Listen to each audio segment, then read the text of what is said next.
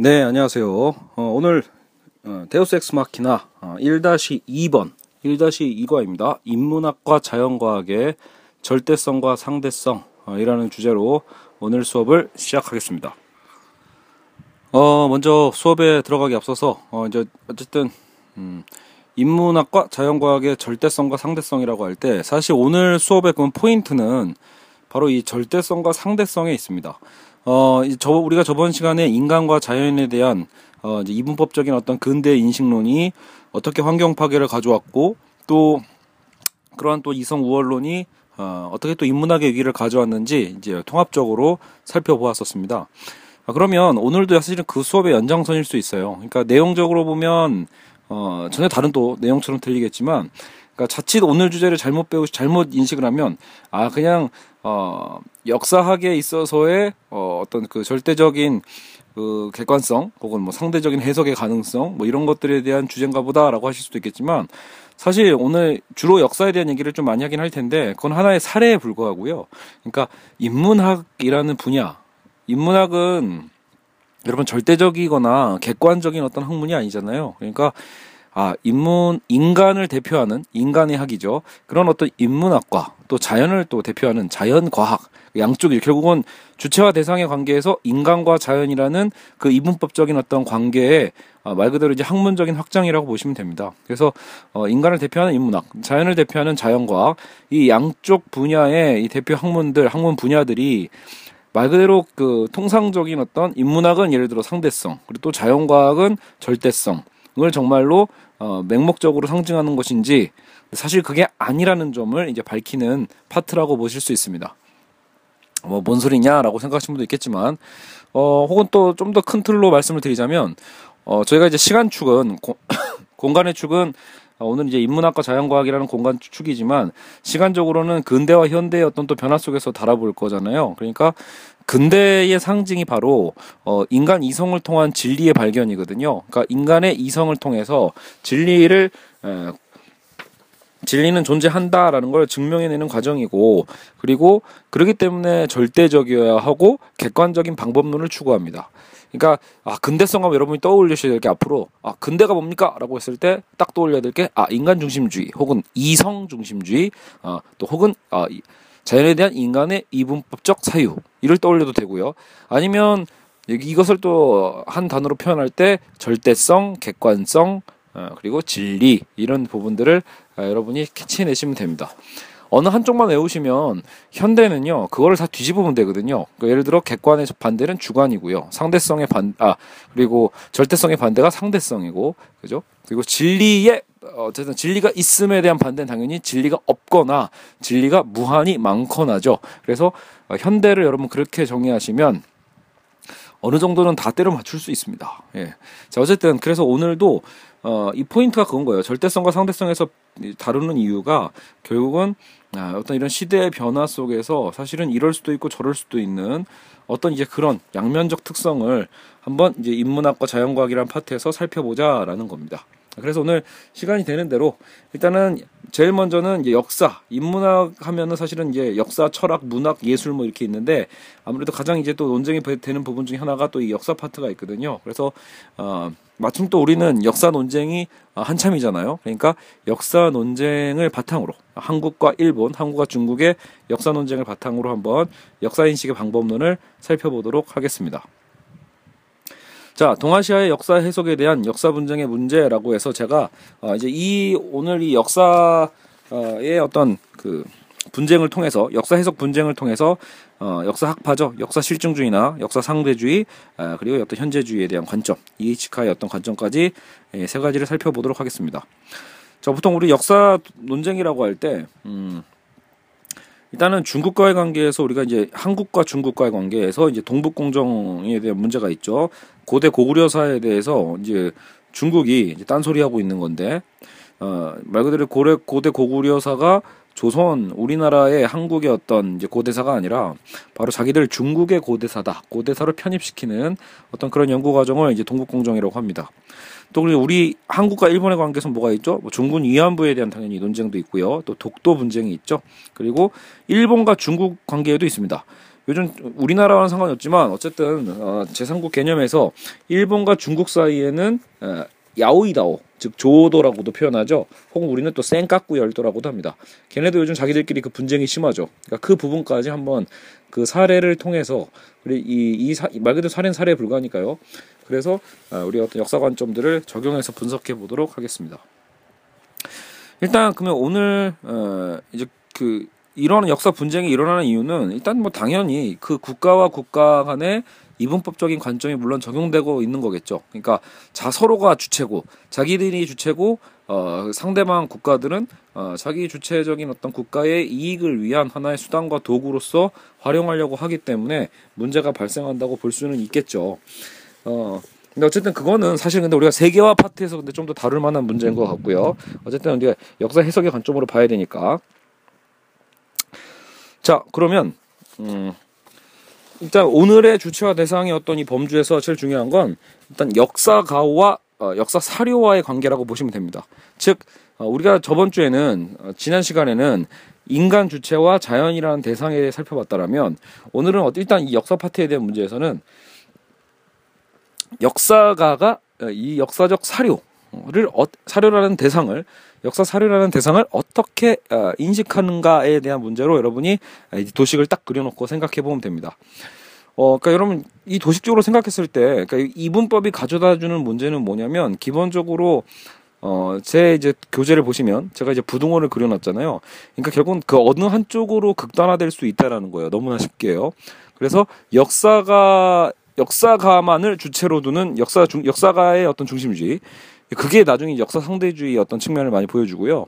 반면에 역사가를 오히려 폄하하면서 역사 사료만을 주체로 두는 거죠. 역으로요. 그러니까 역사 사료가 주체가 되고 역사관 하나의 대상이 된다라면 역사 사료 중심주의가 되는데 그게 곧 역사 실증주의가 될 수 있습니다. 이해 가시죠? 그러니까 그렇게 생각하시면 훨씬 더 이제 편하게 도식을 잡을 수 있거든요. 자, 그러니까 우리가 어 이런 거죠. 역사가 중심을 먼저 살펴본다면 역사가 중심으로 어, 역사 사료보다는 그 사료를 바라보는 역사가 어떤 중심주의 이 논쟁으로 본다라면 이제 우리가 일본이 어 우리에게 우기는 어떤 종군 위안부 문제나 어 독도 분쟁에 대해서도 한번 생각해 볼 수 있게 됩니다. 그러니까 이제 역사 상대주의에 의하면 역사가가 역사 가 나름의 주관을 개입을 해서 해석을 하는 것을 얘기하거든요. 즉 어, 역사가 역사 그 상대주의의 대표적인 학자가 이제 콜링우드나 크로체 이런 사람이 있는데 뭐 학자 이름을 우리가 꼭 외울 필요는 없죠. 좀 이따 이해직한만 외웁시다. 여하튼 역사가가 연구하는 과거는 죽은 과거가 아니라 어느 의미에서는 아직도 현재 속에 살아있는 과거이다. 역사는 역사가 자신이 연구하고 있는 역사적 사상을 그의 마음속에 재현하는 거다. 그렇죠. 그, 그 뭐야 역사는 역사가 자신이 연구하고 있는 역사 사상을 자기 마음속에 재현하는 거 그게 이제 역사다라고 표현하고 있어요. 자 그러니까 이, 이 논리에 의하면 역사는 어떻게 보면 지금 현실에 맞춰져서 얼마든지 역사가 입장에서 좀 재해석될 수 있는 여지가 좀 강한 거죠. 이렇게 본다라면 어, 일본이 자기 나름대로 역사를 해석하는 거에 대해서 우리가 반박하기가 어려워질 수 있어요. 좀 난처해지죠. 어? 우리는 얘네가 역사 조작이야, 역사 왜곡이야라고 얘기하고 싶은데 역사 상대주의 입장에서 본다라면 야 이것도 나름의 해석이야. 어, 이 역사가의 관점을 존중해 줘야 돼. 혹은 뭐 그 나라 역사적 해석에 대해서 존중해 줘야 돼. 어, 같은 사건을 갖고도 각 국가가 각 민족이 다르게 볼 수 있는 거 아니야? 라는 상대성으로 얘기해 볼 수 있다라는 거예요. 그래서 그런 난처함이 생기죠. 살짝 기분이 나쁘려고 하죠. 그죠? 여러분 대신 이제 여기서 우리가 조심해야 될 건 어쨌든 우리는 지금 뭐 민족주의적으로 팔이 안으로 굽는 개념처럼 민족주의적으로 무조건 우리께 옳다라는 걸 주장하려고 하는 건 아닙니다. 하지만 여하간 그럼에도 불구하고 우리가 이제 역사를 해석하는 어떤 바람직한 관점을 좀 도출해내면 좋잖아요. 어쨌든 역사 상대주의, 역사가 중심주의에 대한 이런 역사 상대주의는 그런 난점이 있다. 일본이 막, 막 우기는 어떤 우기는 것 같은 그런 역사 해석에 대해서 어 학술적으로 뭔가 좀 타당화시킬 수 있는 개념이 생겨버리거든요. 그럼 자, 그 정반대를 일단 다시 살펴볼게요. 그런 관점이 있다 한다면 정반대로 이분법적으로 역사가는 아무것도 아니고 오직 역사 사료만을 중심으로 봐야 된다라는 게 역사 실중주의입니다. 그래서 여기서 대표적인 학자가 랑케인데 랑케가 이런 얘기를 해요. 역사가는 오직 역사적 사실에 대해서만 순수한 사랑을 느껴야 하고 자기 자신을 죽이고 과거가 본래 어떠한 상태에 있었는지를 밝혀내는 것을 지상의 과제로 삼아야 하며 이때 오직 역사적 사실로 하여금 스스로 이야기하도록 해야 한다라는 거예요. 그러니까 어떻게 보면 어, 이 부거는 정반대가 되는 거죠. 역사가가 할 일은 많지 않아요. 역사가는 어떻게 보면 주어져 있는 역사적 사실을 에, 정말 그 자체로 밝혀내기 위해서만 노력해야 된다라는 거죠.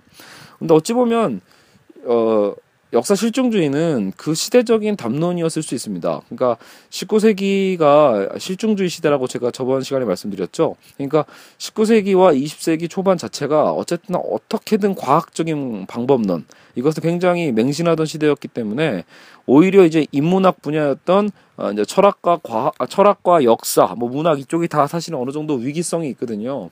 그러니까 그랬을 때 그런 위기 의식 속에서 이런 주장을 했을 가능성이 상당히 높다라는 거죠. 논리적으로 봤을 때요. 그러니까 역사도 이랬다가 저랬다가 해석하고 달라질 수 있으니까 차라리 역사도 좀 더 철저하게 객관적으로 파악하려면 역사관은 최대한 배제시키고 역사 사료로 하여금 얘기할 수 있도록 사료 중심주의로 가보자라는 거죠. 그죠? 그러니까 어떤 취지인지 여러분 이해가 가시죠? 이렇게 되면 장점이 뭐예요? 역사 실중주의 가장 큰 장점은 지금 저희 나라 동아시아에서 겪고 있는 이런 역사 분쟁의 문제들을 피해갈 수 있게 되잖아요. 어쨌든 어 역사 사료 야 객관적 증거 여기 있잖아. 객관적 사료가 있잖아. 사료가 하는 걸 바탕으로 얘기하면 되지 않냐라고 하는 거죠. 해석하지 말고요. 그러니까 그런 장점이 있기는 있어요. 하지만 또 단점이 뭐냐? 이 단점이 결국은 재미있는데 어, 그런 좋은 취지가 있는 나름대로 역사적 분쟁과 갈등을 해소할 수 있는 장점이 있음에도 불구하고 결과적으로 불가능하다는 겁니다. 그러니까 그 취지는 좋은데 그걸 어떻게 사료로 하여금 얘기하게 만들 거냐라는 거예요. 결과적으로는 이래저래 역사가의 개입, 역사가의 주관은 이래저래 개입될 수밖에 없는 필연성이 있습니다. 여러분 이제 이런 식으로 이제 사유하면 되는 거죠. 그러니까 아, 역사 실증주의가 추구하는 바는 어떤 의미인지 우리가 충분히 깨닫고 아, 또 그 의미에 대한 취지도 좋게 받아들일 수도 있습니다. 하지만 실제로 그거를 실현해내는 건 에, 어렵다, 불가능하다라고 볼 수 있죠. 말 그대로 제가 좋은 발레를 하나 들자면 어, 제 나름에 드는 발레 중에 하나가 그거예요. 여러분 역사 교과서 만들 때 이 역 당장 우리가 중고등학교 때 공부했던 역사 교과서가 그렇게 두껍지가 않죠. 어, 그것도 물론 많았다라고 하실 분이 있겠지만 여러분 한국사 제대로 공부하려면 몇천 페이지를 해도 부족하잖아요. 그러니까 결국은 역사 교과서를 편찬하는 역사가들이 결과적으로 아무리 사료 중심으로 자신의 주관을 배제하려고 해도 이런 교과서나 만들 때도 역사가의 의사 판단에 따라서 중요도 판단을 하는 거죠. 아, 이런 거는 학생들이 배워야 되고, 이런 건 학생들이 굳이 외울 필요 없고 배울 필요 없지 않나라고 해서 빼는 거란 말이에요. 그러니까 이런 가치 판단을 할 수밖에 없다라는 단점이에요. 어떤 식으로든 역사, 우리가 공부하고 있는 모든 역사 자료는, 예, 어쨌든, 어, 제 그 후의 역사가들에 의해서 다시 편찬되거나 묶이는 경우가 많이 있습니다. 자, 그리고, 진짜 그러면 고증된 역사 사료가 있다 칩시다. 그래도 마찬가지예요. 그 역사 사료, 예를 역사 사료가 결국은 그 역사 사료를 아무리 옛날 우리 조상이 썼다고 하더라도 대학자가 썼다고 하더라도 그때 그 역사적 사료는 그 당시 역사가의 관점이 개입되지 않았을 리가 없다라는 거죠. 그 역사 그 역사가 여러분 뭐 옛날에 어떤 대가가 쓰면 그 사람은 무조건 옳다라고 생각하는 거야말로 큰 오류죠. 그 당시에도 당연히 역사가도 인간이고 인간인 만큼 다시 역사가의 주관은 개입될 수 있다. 심지어 우리가 공부하고 있는 사료 중에 많은 부분은 아예 거짓일 수도 있다라는 가능성도 열어두고 읽는다면 역사 사료는요 있는 그대로 읽는 게 오히려 더 위험해질 수도 있다라는 거예요. 원래 추구했던 방향과 정반대로 왜곡의 가능성이 항시 존재하는 게 바로 이런 역사관입니다. 그러니까 역사 실중주의에 대한 위험성도 다시 존재하게 된다라는 거죠. 자, 그래서 자, 우리 지금 한 번씩 치고 받았어요. 역사 상대주의와 역사 실중주의. 그러니까 역사 상대주의는 결국 이런 역사 실중주의의 한계점을 또 나름대로 받아들이면서 역사가에 조금 더 진보적으로 역사가가 어, 훨씬 더 해석에 대한 가능성을 열어두고 어떤 다양한 관점으로 역사를 볼 수 있고 현재적으로 또 재해석할 수 있는 가능성을 열어젖힌다라는 측면에서는 사실 많은 장점이 있다라는 거죠. 하지만 문제는 그런 역사 상대주의를 활용해서 역사를 왜곡하는 문제로 넘어가는 경우도 어, 얼마든지 있다라는 거죠. 아까 일본처럼 얼마든지 자신의 역사관을 에, 정당화시킬 수 있는 논리로도 쓰여질 수 있다라는 거예요. 자, 그러면 제가 지금 막 역사에 대한 부연 설명 좀 같이 집어넣어서 했지만 결과적으로는 뭐예요? 지금 우리는 도식적으로 공부를 좀 하고 있잖아요. 주체와 대상의 어떤 관계에서 저번 시간에서 인간과 자연의 관계가 양극단으로 인간 중심주의도 문제고 자연 중심주의도 문제이기 때문에 인간과 자연의 소통 가능성에 대해서 그 이분법을 해체하는 것을 하나의 대안으로 삼았잖아요. 그러니까 오늘도 마찬가지예요.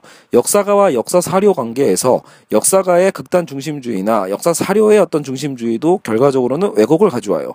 그렇다면 역사가와 역사 사료와의 이분법적 관계를 해체하고 왜 이걸 굳이 이분법으로 보냐? 역사가와 역사 사료가 아, 나름대로 하나가 될 수 있지 않겠냐. 즉 여기서 하나가 되는 건 실제적으로는 불가능하니까 그렇다면 여기서 이제 EH카가 등장하는 거죠. 역사란 무엇인가를 썼던 현재주의.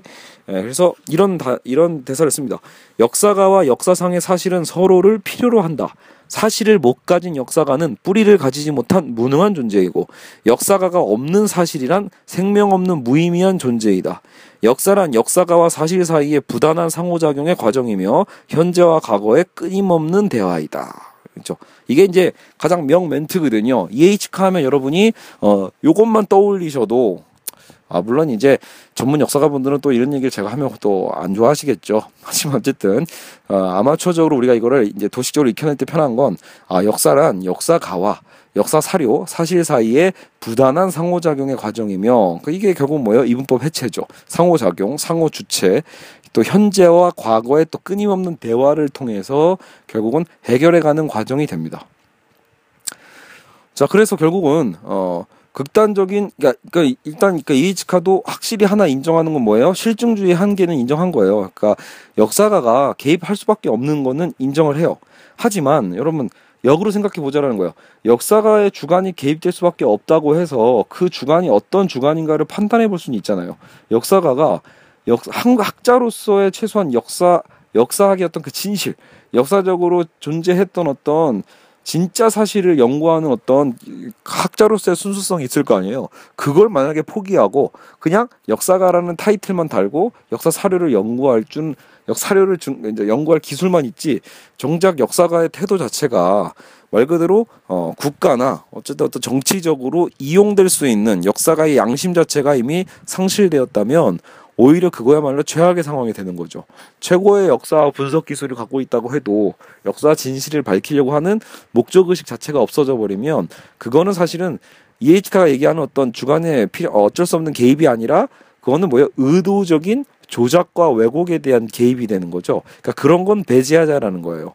역사 상대주의에서 갖고 있는 그 위험성이 항상 있었던 그 부분을 잘라내고 역사가의 주관적 개입이라는 건 필연적으로 어느 정도를 선택할 수밖에 없음에 대한 얘기고 그렇다면 역사가 해야 될 일은 뭐다? 결국은 끝까지 밝히고자 노력하는 거죠. 역사 사실이 무엇인가에 대해서 과거와 현재의 끊임없는 대화, 끊임없는 즉 역사가의 연구가 필요한 거죠. 이제 이거 뭐 필요하다면 뭐 고고학과 인류학도 다 동원해서 학제 간에 어때요? 이 네트워크를 통해 가지고 끊임없는 이 대화가 역시 여기서도 필요하겠죠. 학제 간의 대화, 시대와의 대화, 그렇죠. 이런 것들의 끊임없는 연구와 어 합의 합의의 과정들을 통해서 어쨌든 계속해서 우리는 시간이 갈수록 어, 진실에 다가설 수 있는 그 가능성을 보게 될 거다라는 거예요. 즉 그 보게 될 거다가 뭐예요? 결국은 역사의 나름의 그 진리와 객관성을 또 포기하지는 않는 거죠.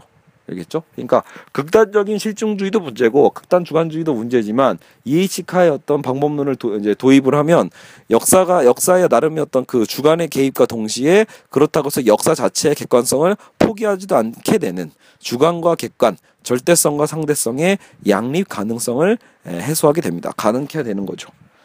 이해 가시죠? 제가 일부러 천천히 하고 있습니다. 왜냐면 저번 수업 때 제가 그 오히려 저기 토즈 스터디 룸에서 그, 그 수업하다 보니까 오히려 옆방에 좀 너무 제 목소리가 크게 울려서 들리 들릴까봐 오히려 저도 목소리를 작게 하고 아, 이 마이크만 가까이 대고 얘기하게 되더라고요. 그러니까 이제 강의의 고조가 사라지는 거죠. 어쨌든 그래서 지금은 어, 저희 방에서 제 방에서 혼자 어 어, 아내가 외출 나갔기 때문에 어, 저 혼자 있습니다. 그래서 저 혼자서 편하게 떠들고 있습니다. 자, 어쨌든 그래서 역사 관점에 대한 여러분 이 도식은 딱 이해 가시죠? 그래서 이걸 갖고 다시 이제 우리가 이제 일본의 관점과 함께 보는 거예요. 그러니까 아 그러면 뭔가 감이 오죠. 여러분 일본의 역사가들은요 물론 이제 우리나라 역사가 아니니까 함부로 폄하하려고 하는 게 아니라 결국은 여러분 증거가 있는 거예요. 여러분 동아시아 역사 있잖아요. 한국과 일본만 지금 싸우는 게 아니죠. 다 복잡하게 얽혀 있는데 하지만 동아시아의 그 우리 그 근대사에 있어서 동아시아 국가들이 다 같이 동의하고 있는 게 뭡니까? 바로 일본의 만행이에요. 그러니까 일본이 저질렀던 일들에 대해서 사실은 주변 국가들은 다 비판하고 있습니다. 그리고 증인들도 여전히 상당히 많이 생존해 계시고요. 그러니까 위안부 문제도 그렇고 독도 분쟁이 됐든 간에 특히 이제 일본의 여러 가지 만행에 대해서는 적어도 어 많은 국가들이 많은 국가의 그 근대사 안에서 근현대사 안에서 이미 일본의 문제점을 직시하고 있고 모두가 동의하고 있다라는 건 결국 결국은 동아시아 보편의 역사적 관점을 예, 존재 이미 존재 합의가 되어 있다라는 거예요. 그렇다면 아무리 역사 상대주의라 하더라도 그런 동아시아 보편적 역사관을 어기면서까지 야 우리나라는 다르게 봐. 우리는 그렇지 않았어라고 얘기하는 게 과연 가능하냐라는 거죠. 사실 그거야말로 정치적으로 자기 국가에 대한 위신을 세우기 위해서 잘못을 인정하지 않기 위한 비겁한 합리화에 불과하고 거기에 관련된 자료들과 해석들은 결국은 역사가들이 양심을 버린 채로 일본 정부의 어떤 후원이나 정부의 혹은 압박에 의해서 작성하고 주장했을 가능성이 훨씬 높다라는 거죠. 예. 여러분 그래서 그런 학자들이 사실은 없어져야 되는 거예요. 사실 저는 일본의 모든 학자들이 그럴 리가 없다고 보거든요. 일본에도 참 제가 좋아하는 여러 저자들도 많고 학자들도 많은데 그러니까 분명히 양심 있는 학자들도 있겠지만 결국 국가가 누구를 밀어주냐거든요. 일, 그러니까 지금 극우 세력으로 가고 있는 일본 입장에서는 당연히 자기 나라의 민족주의를 위상을 살려줄 수 있는 그 양심을 팔아버린 학자들을 주로 기용할 가능성이 큰 거죠. 예. 결국 여러분 그 MB가 4대강 만들 때도 마찬가지잖아요. 우리나라 4대강 만들 때도 환경 영향 평가법을 그렇게 또 쉽게 통과할 수 있었던 이유도 어찌 보면 에, 국가에 충성하기 위한 국가 권력의 한 자리 얻기 위해서 자기 학자적 양심을 버린 말 그대로 쓰레기 학자들이죠. 쓰레기들이죠. 엄밀하게 보면 그 인간들이 거짓 논문들을 많이 써줬기 때문이에요. 거짓 논문으로 그냥 결과를 맞춰놓고 쓴 거죠. 그러니까 진실을 위해서 학, 학자적 양심을 버려버리는 거예요. 진실을 위해서 탐구한 게 아니라 그냥 무조건 4대강은 어떻게든 빨리 만들게 통과시키기 위해서 무조건 안전하다. 아, 안전 타당성 평가를 굉장히 좋게 무조건 내려주는 학자들, 어영 교수들이 너무 많았던 거죠. 그죠? 그 교수들 책임도 안 지고 여전히 강단에 잘 서 있을 거예요, 아마도요. 자, 여하간 그런 것처럼 일본의 역사도 마찬가지였다라는 거죠. 일본의 역사도 다수가 동의하고 있는 동아시아 전체가 이미 보편적으로 인정하고 있는 역사관을 어긋나서 자기 혼자 딴소리하고 앉아 있는 거니까 그만큼 치명적인 얘기도 없다. 자, 그리고 여러분 그 이런 얘기도 가능해요. 그럼 만약에 가끔 이런 얘기 하죠. 김구나 안중근 사례를 들면서 김구나 안중근이 한국에서는 영웅이지만 일본의 관점에서는 테러리스트다라고 표현할 수도 있죠.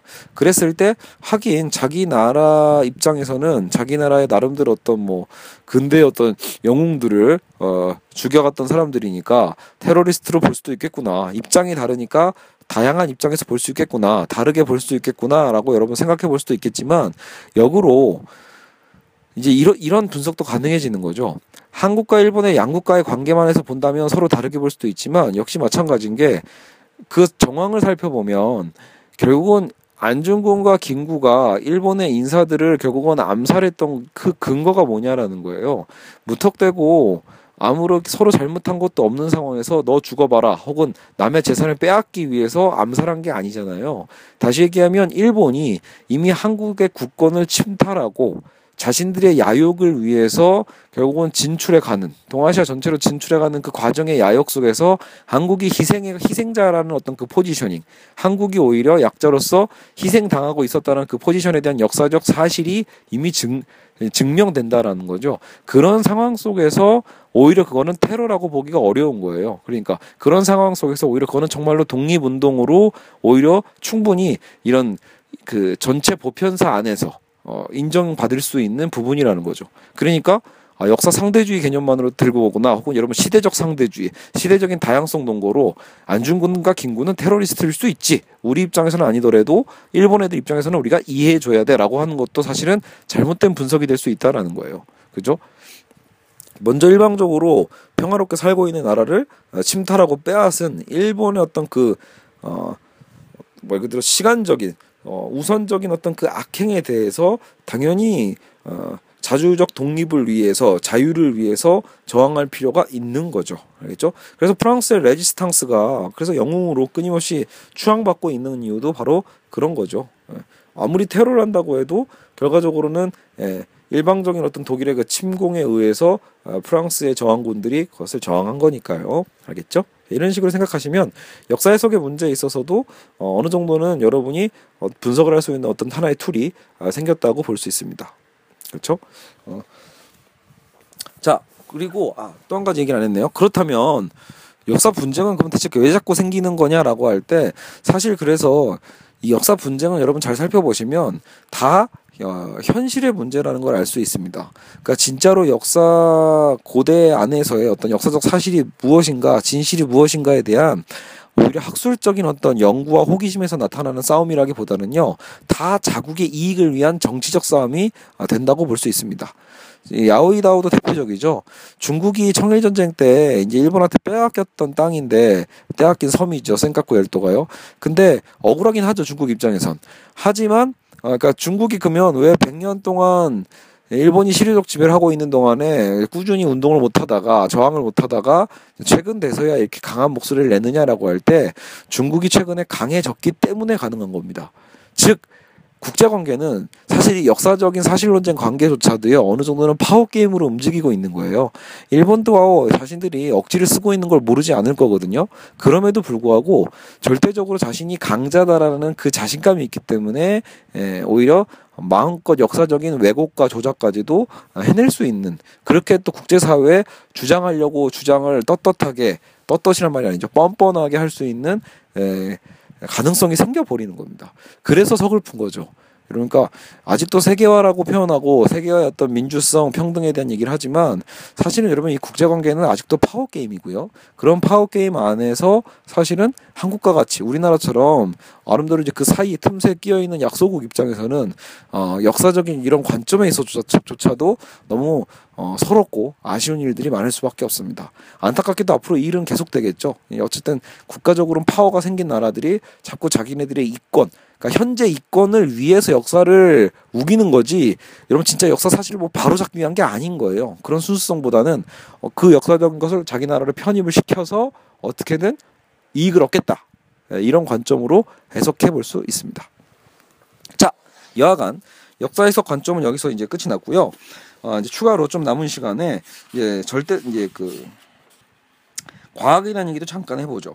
그래서 여러분 과학은 그럼 말 그대로 과학이야말로 가장 절대적인 거 아니냐? 어, 과학적으로 증명됐다고 하면 가장 절대적이고 객관적이고 아, 심지어 진리 아니냐? 어, 라고까지 우리는 생각해 볼 수 있습니다. 그러나 어, 이러한 관점도 사실은 한국 사람만 유독 많이 갖고 있다고 생각해 볼 수 있어요. 어, 제가 생각해 분석해 보자면 한국의 학생들은요 이 수학과 과학을 굉장히 절대화 시켜놓고 고등학교를 졸업하거든요. 즉 현대 과학과 현대 수학을 전혀 공부해 보지 않은 채 여러분 우리나라에서 수학과 공부해 보신 분들 다 기억하실 거예요. 실컷 수학 문제나 풀다가 혹은 실컷 과학의 어떤 물리학 문제 풀면서 정작 과학사나 수학사는 공부 안 하죠. 기억해 보세요. 여러분이 수학의 역사 공부해 본 적 있나요? 과학의 역사 공부해 본 적이 있나요? 사실 여러분 모든 학문의 꽃은 어떻게 보면 중심은 역사가 되기는 중요하다고 봅니다. 역사가 제대로 바로 서지 않으면 예, 그 단순히 어떤 민족사가 아니라 각 분야, 각 학문마다 다 그 학문의 역사가 있는데 그 역사를 흐름을 살펴보고 고, 어, 전체 틀을 봐야 그걸 더 공부할 마음이 생기는데 우리나라는 다짜고짜 그냥 무조건 풀기 시작하는 게 예, 수학과 과학이죠. 그리고 외우기도 하고요. 그러니까 어 정작 세계 이 현대 과학과 현대 수학은 어떻게 보면 20세기 때부터거든요. 그러니까 아 벌써 100년이나 지난 일들이에요. 100년 지난 동안 그 현대 수학과 현대 과학의 흐름이 어떻게 가고 있는지를 제대로 공부도 안 한 채로 우리는 그냥 근대 수학과 근대 과학만 주구장창 공부했던 셈입니다. 그러다 보니까 근대성의 목적과 상징이 뭐예요? 어, 진리가 있고 절대성이잖아요. 그러니까 당연히 수학과 과학이 바로 그 왕자의 자리에 차지하고 있었던 그 시대를 공부하신 셈입니다. 그러다 보니까 현대 물리학에서는 이미 과학의 절대성이 무너졌고 현대 수학에서도 어떻게 보면 뭐 괴델의 정리 같은 걸 통해서 수학의 엄밀성 같은 것도 어, 해체가 되거든요. 이런 것들을 우리는 제대로 배우지도 못한 채 그냥 바로 사회에 다 나와버린 거죠. 그러니까 오히려 이런 수학과 과학에 대한 어, 공포가 그렇죠. 그리고 맹목적 복종 상태가 어, 계속 반복되는 겁니다. 그렇죠. 물론 그렇다고 해서 그것들이 다 쓸모없거나 폐기됐다는 얘기는 역시 아닙니다. 시대 이거를 나중에 토마스 쿤이 패러다임으로 해석하거든요. 어쨌든 근대의 그 패러다임은 어쨌든 여전히 그냥 상당히 유용하게 쓰여지고 있는 부분, 부분들이 많이 있습니다. 하지만 근대의 어떤 이 과학적 패러다임으로 또 현대의 어떤 새로운 패러다임을 어, 예, 함께 막 그 섞여가지고 할 수는 없다라는 거예요. 현대적인 새롭게 발견한 물리학적인 패러다임으로 우리가 개척한 새로운 분야에다 적용해서 또 어, 우리의 어떤 과학 기술을 발전시켜 나가고 있는 상황인 거죠. 알겠죠? 자, 그럼 살또 어, 제가 그래서 이 교재에다 쓴 거는요. 일단 시간과 공간 개념을 잠깐 집어넣어 놨어요. 그러니까 절대 시간과 절대 공간에서 상대적 시공간으로라고 제가 이제 표시를 해놨는데 이게 바로 이제 대표적인 에, 증거 중에 하나인 거죠. 근대 사유의 중심은 이제 인간 중심주의라고 했잖아요. 그랬을 때 결국은 데카르트가 데카르트, 뭐 뉴턴, 뭐 갈릴레이 이 사람들이 했던 건 결국은 우리가 보는 자연을 철저하게 어, 수학화하는 겁니다. 철저하게 수학적으로 표현해내는 거. 어, 뭐 예를 들어 데카르트는 데카르트는 뭘 만들었죠? 어, 데카르트는 그러니까 아까 단순히 철학적으로 나는 생각한다 고로 존재한다가 아니라 어, 수학자기란 말이에요. 대학 데카르트는 수학자로서 또 나름대로 어, 평면 좌표 어, 우리가 알고 있는 그 좌표 개념도 설정해 놓는 거예요. 그러니까 x축, y축 좌표를 통해서 우리가 뭘 표시할 수 있게 된다? 그 좌표 개념이 생기면요. 결국은 우리가 살아가고 있는 모든 공간을 딱 정확히 수치화시킬 수 있는 거예요. 그렇죠? 결국은 우리가 보는 그 자연을 아, 수학화한다, 수치화한다라고 볼 수 있겠죠. 거기에 이제 뉴턴이 절대적인 어떤 이제 공간과 시간에 대한 절대성 속에서 어, 물리학적인 그 운동에 대한 원리를 밝혀내는 거죠. 그러니까 여러분 제가 오늘 시간은 적어도 저도 뭐 과학 전공자도 아니고 그래서 이제 당연히 이걸 그 디테일하게 들어가면 들어갈수록 허접한 제 밑바닥이 다 드러나잖아요. 그러니까 이제 진짜 우리가 중요한 건 이 틀입니다. 틀. 과학은 결코 절대적이지 않다라는 거죠. 어 그래서 저는 그러니까 어떻게 보면 과학은 유용할 뿐 과학을 통해서 절대적인 어떤 진리를 찾는다라는 건 그거 자체가 저는 문제가 있는 사유다라고 생각을 합니다. 그래서 어쨌든 어, 이 근대 근대 과학의 어떤 특성은 그래서 어, 나름의 어떤 이제 자연의 수학화 과정에서 변수 간의 정량적인 관계를 중시하고 뭐 종교적 의미는 사라지고 대수적인 좌표로 모든 걸 환원하게 된다. 그 추상적인 분할 가능한 공간으로 재탄생된다라고 하는 게 절대 공간이에요. 근대의 절대 공간. 예. 그러니까 구체적이고 생생한 공간이 아니죠. 예, 여러분 뭐 숫자라는 것 자체가 원래 추상화 작업이잖아요. 그래서 어, 근대 철학과 근대 과학의 절대적 기준으로 절대 공간이 생겨나는 거죠. 자, 그리고 이제 뉴턴은 케플러가 발견한 천체의 운동 법칙과 갈릴레이의 낙하 법칙 등 지상의 모든 운동 법칙을 하나의 틀로 설명하고자 했고 여기서 이제 운동 자체를 어떻게 정의해요? 시간에 대한 변화율을 운동으로 잡은 거죠. 즉 시간의 함수로 이미 운동을 그 물리학적으로 그렇게 본인이 설정해 놓은 거고 어, 그렇게 하니까 많은 것들이 설명된단 말이에요. 그러니까 세계의 운동을 일단은 시간적 개념으로서 파악하니까 나는 이제 절대 시간이 생기는 겁니다. 알겠죠? 그러니까 어, 좀 더 쉽게 얘기하면 시간은 그래서 우리가 알다시피 절대로 역행하지 않는다. 혹은 시간은 느, 늘어지지 않는다. 느려지지 않는다. 항상 우리 시간은 일정하게 가죠. 그리고 공간도 마찬가지예요. 우리가 지금 존재하고 있는 이 공간은 어, 결코 휘거나 그죠? 어쨌든 변형되지 않는다라는 그 확고한 어, 뉴턴의 어떤 절대 공간, 절대 시간의 전제가 있어야 여러분 우리가 그동안 열심히 공부했던 수학 과학적인 도식을 써먹을 수 있는 겁니다. 예. 여러분 그게 없으면 의미가 없어요. 시간에 대한 변경이 생기고 어, 그리고 공간이 가만히 있지 못하면요. 우리가 계산하는 뭐 속도가 됐든 어떤 모든 계산법들은요. 다 무의미해지는 거죠. 그렇죠? 자, 그래서 어 근대 세계관은 기본적으로 한 점을 지나는 직선에 존재하는 하나의 평행선 개념을 제시한 이게 이제 여러분 유클리드 기하학 있죠? 예, 그 공준이라고도 표현하는데 그런 이제 절대적인 것들 유클리드 기하학의 체계에서 어, 계속 연장돼 왔던 게 근대의 어떤 이 수학과 물리학인데 결과적으로는 이제는 여러분 이제 유클리드 기하학 개념도 이제 무너지는 거예요. 원래 이걸 리만 기하학이라고도 하는데 어, 대표적으로 여러분 어, 삼각형 생각해 보세요. 정삼각형. 삼각형을 여러분이 이제 2차원 평면에다가 딱 그릴 때는 우리가 알다시 아는 그 삼각형의 각도가 나오죠. 내각의 합은 몇 도요? 180도. 그죠? 그러나 어, 여러분 만약에 지금 여러분 집에 집에 지구본 있으신가요? 지구본이 있으시면요. 세 점 딱 찍어 보세요. 세 점을 딱 찍어서 직선을 딱 긋는 거죠. 그죠? 직선을 세 점을 딱 찍고 그어 보면 어쨌든 세각의 합은 180도가 되어야 하잖아요. 근데 여러분 9에다 찍으면 180도가 안 되죠. 안 된다가 아니고 죄송합니다. 180도가 무조건 넘습니다. 예. 왜냐하면 예, 결국은 삼각형의 그 꼭지점처럼 예리하게 나오지가 않게 되는 거죠. 구니까 점과 점으로 직선을 쫙 내려보면요. 결과적으로는 어떤 방식으로든 구의 그 틀 때문에 예, 각도가 벌어지게 돼 있어요. 그래서 항상 내각의 합은 세 내각의 합은 180도가 넘는다라는 기존의 유클리드 기하학을 바탕으로 한 삼각형의 정의도 무너지게 됩니다. 그리고 정반대도 마찬가지예요. 말 안장 있죠. 우리가 말 탈 때 말 타본 적이 별로 사실 없지만 우리가 아는 말 안장 있잖아요. 그런 안장이 어떤 안으로 들어가 있는 오목 오목하게 구와 반대로 오목하게 들어간 그 말 안장에다가 거꾸로 또 삼각형의 정의에 맞춰서 삼각형 선을 또 그어 보세요. 그거는 또 필이 180도가 안 되게 됩니다.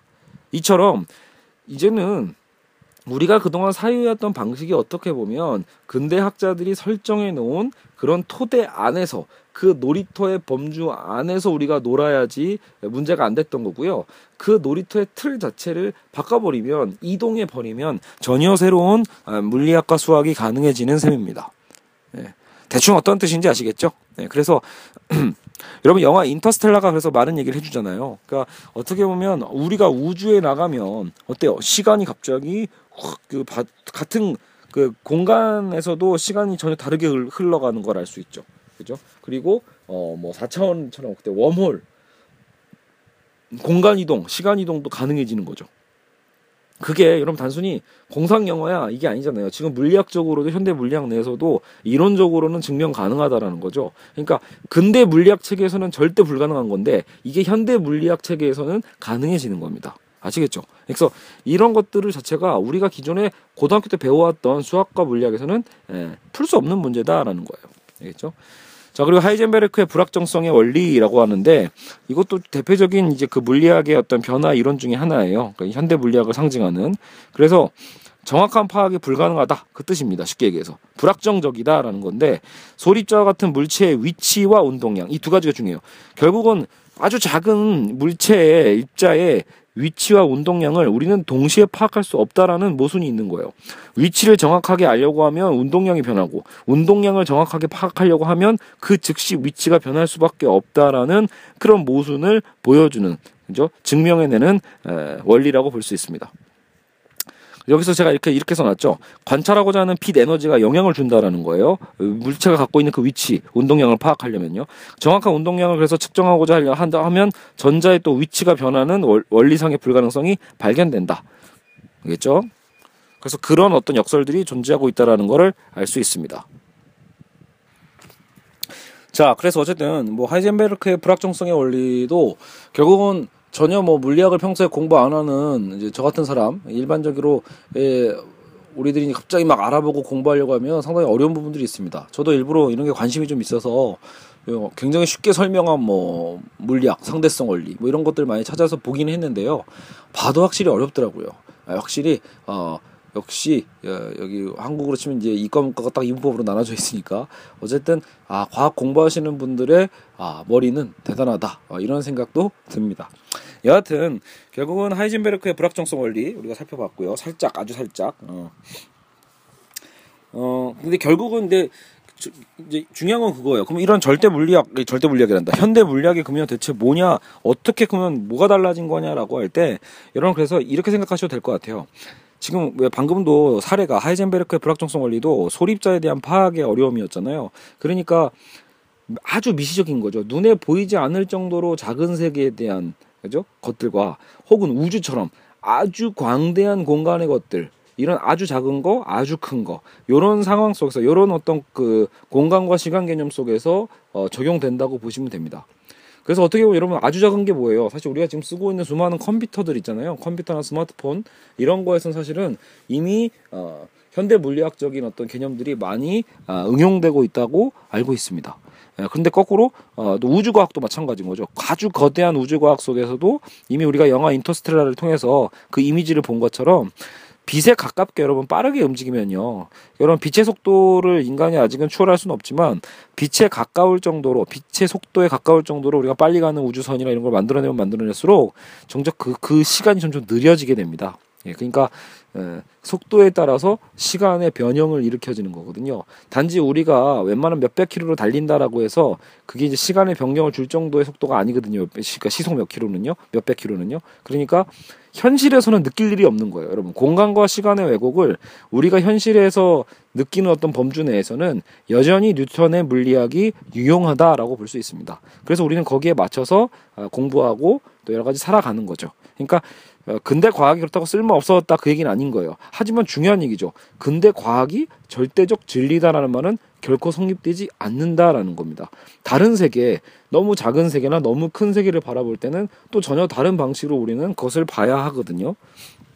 그러니까 알겠죠? 어, 우리가 공부했던 그런 과학과 수학이 절대적이다라고 얘기할 수는 없다라는 거죠.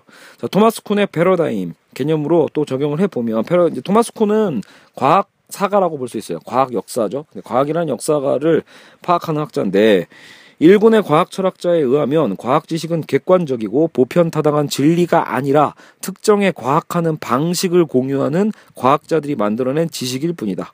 여기서 과학하는 방식은 동일한 신념, 가치관, 연구 방법, 검증 방식 등의 집합을 말한다. 이 방식에 부합하는 가설만이 과학적 탐구의 대상 세계에 대한 정당한 설명으로 공인을 받는다. 이게 이제 그 토마스 콘은 이제 정상과학 뭐 이렇게 얘기하거든요. 즉 이제 당시 대세 과학이죠. 과학 지식은 과학자 공동체가 공유하는 패러다임 위에서 이루어진 일련의 합의 내용들이다. 이게 중요하죠. 일련의 합의 내용. 그러니까 진리여서가 아니라 과학자 공동체가 공유하는 그 패러다임 위에 있는 합의라는 거예요. 굉장히 충격적인 표현이거든요. 그래서 그만큼 이제 토마스 콘의 개념, 이 패러다임 개념은 이런 그 우리 학문의 상대성에 대한 아주 강한 어떤 논증이 됩니다. 물론 에, 이제 토마스 콘의 근데 이 그 과학 이론은 또 어떻게 보면 역설적으로 또 그 보수성도 얘기해주고 있는데 그러니까 이제 이 예를 들어 어, 중세는 천동설이었죠.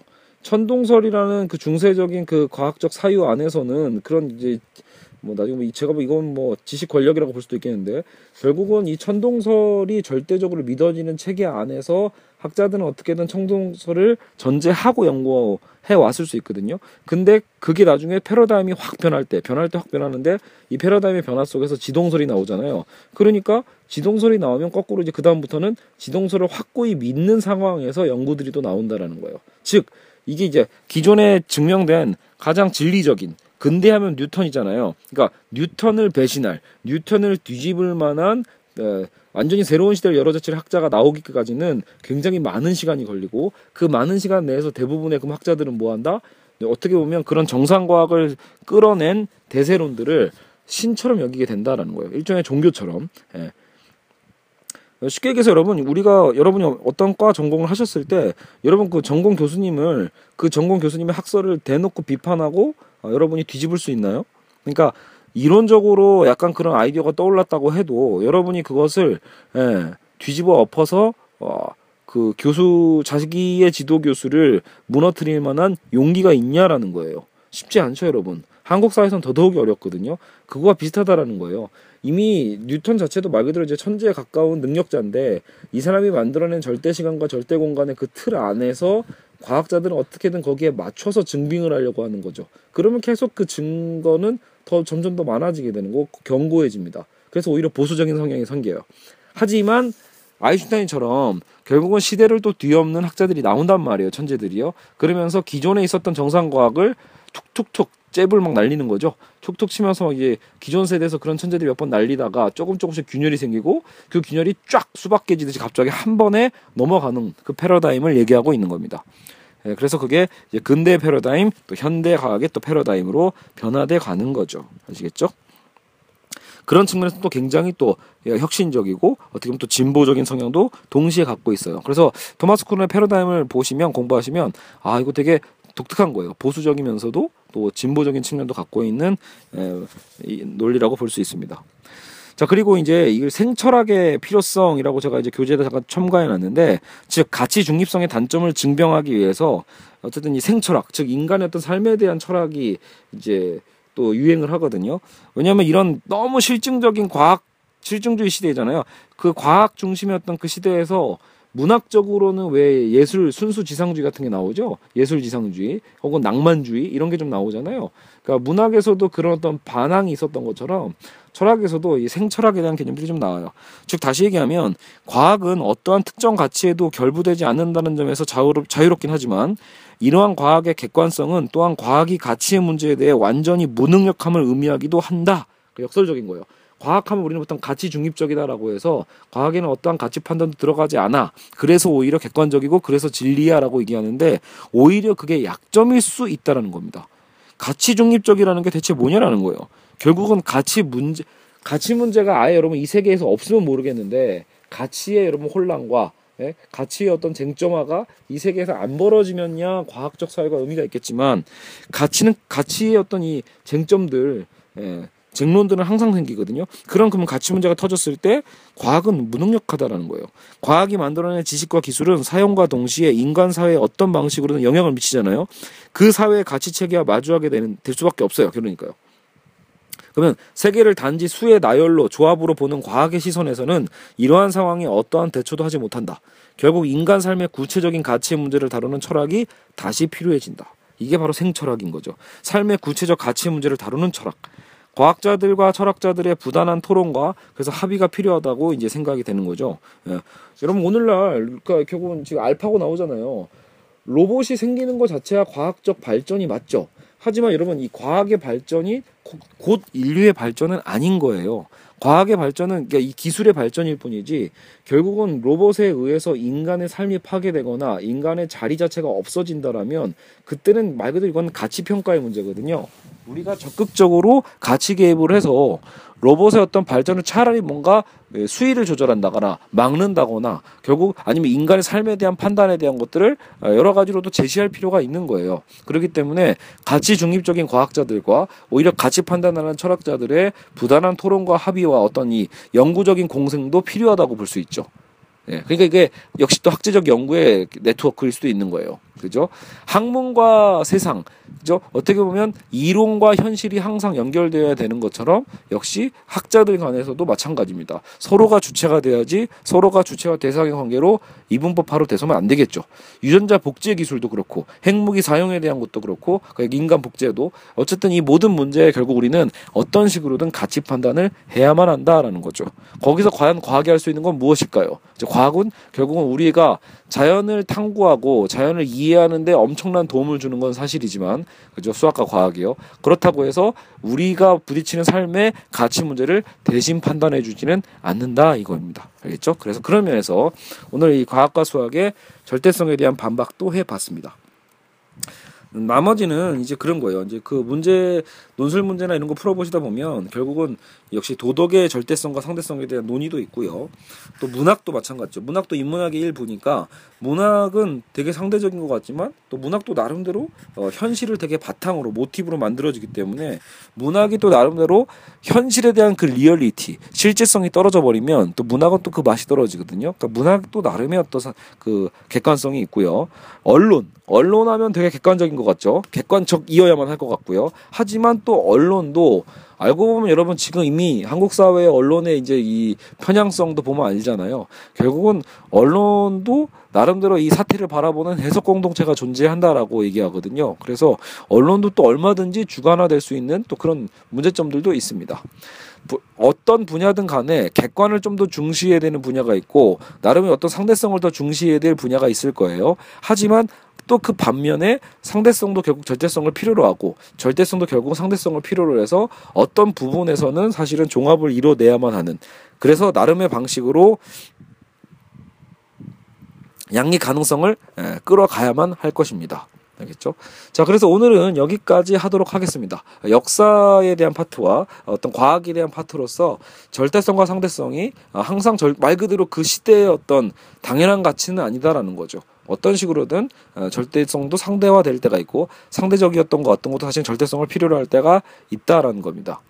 그 중심 속에서 과연 우리는 어떠한 판단을 할 것인가 이런 것들도 앞으로 여러 사례를 들어가면서 여러 주제에 맞춰서 수업을 진행하도록 하겠습니다. 여러분 고생하셨습니다.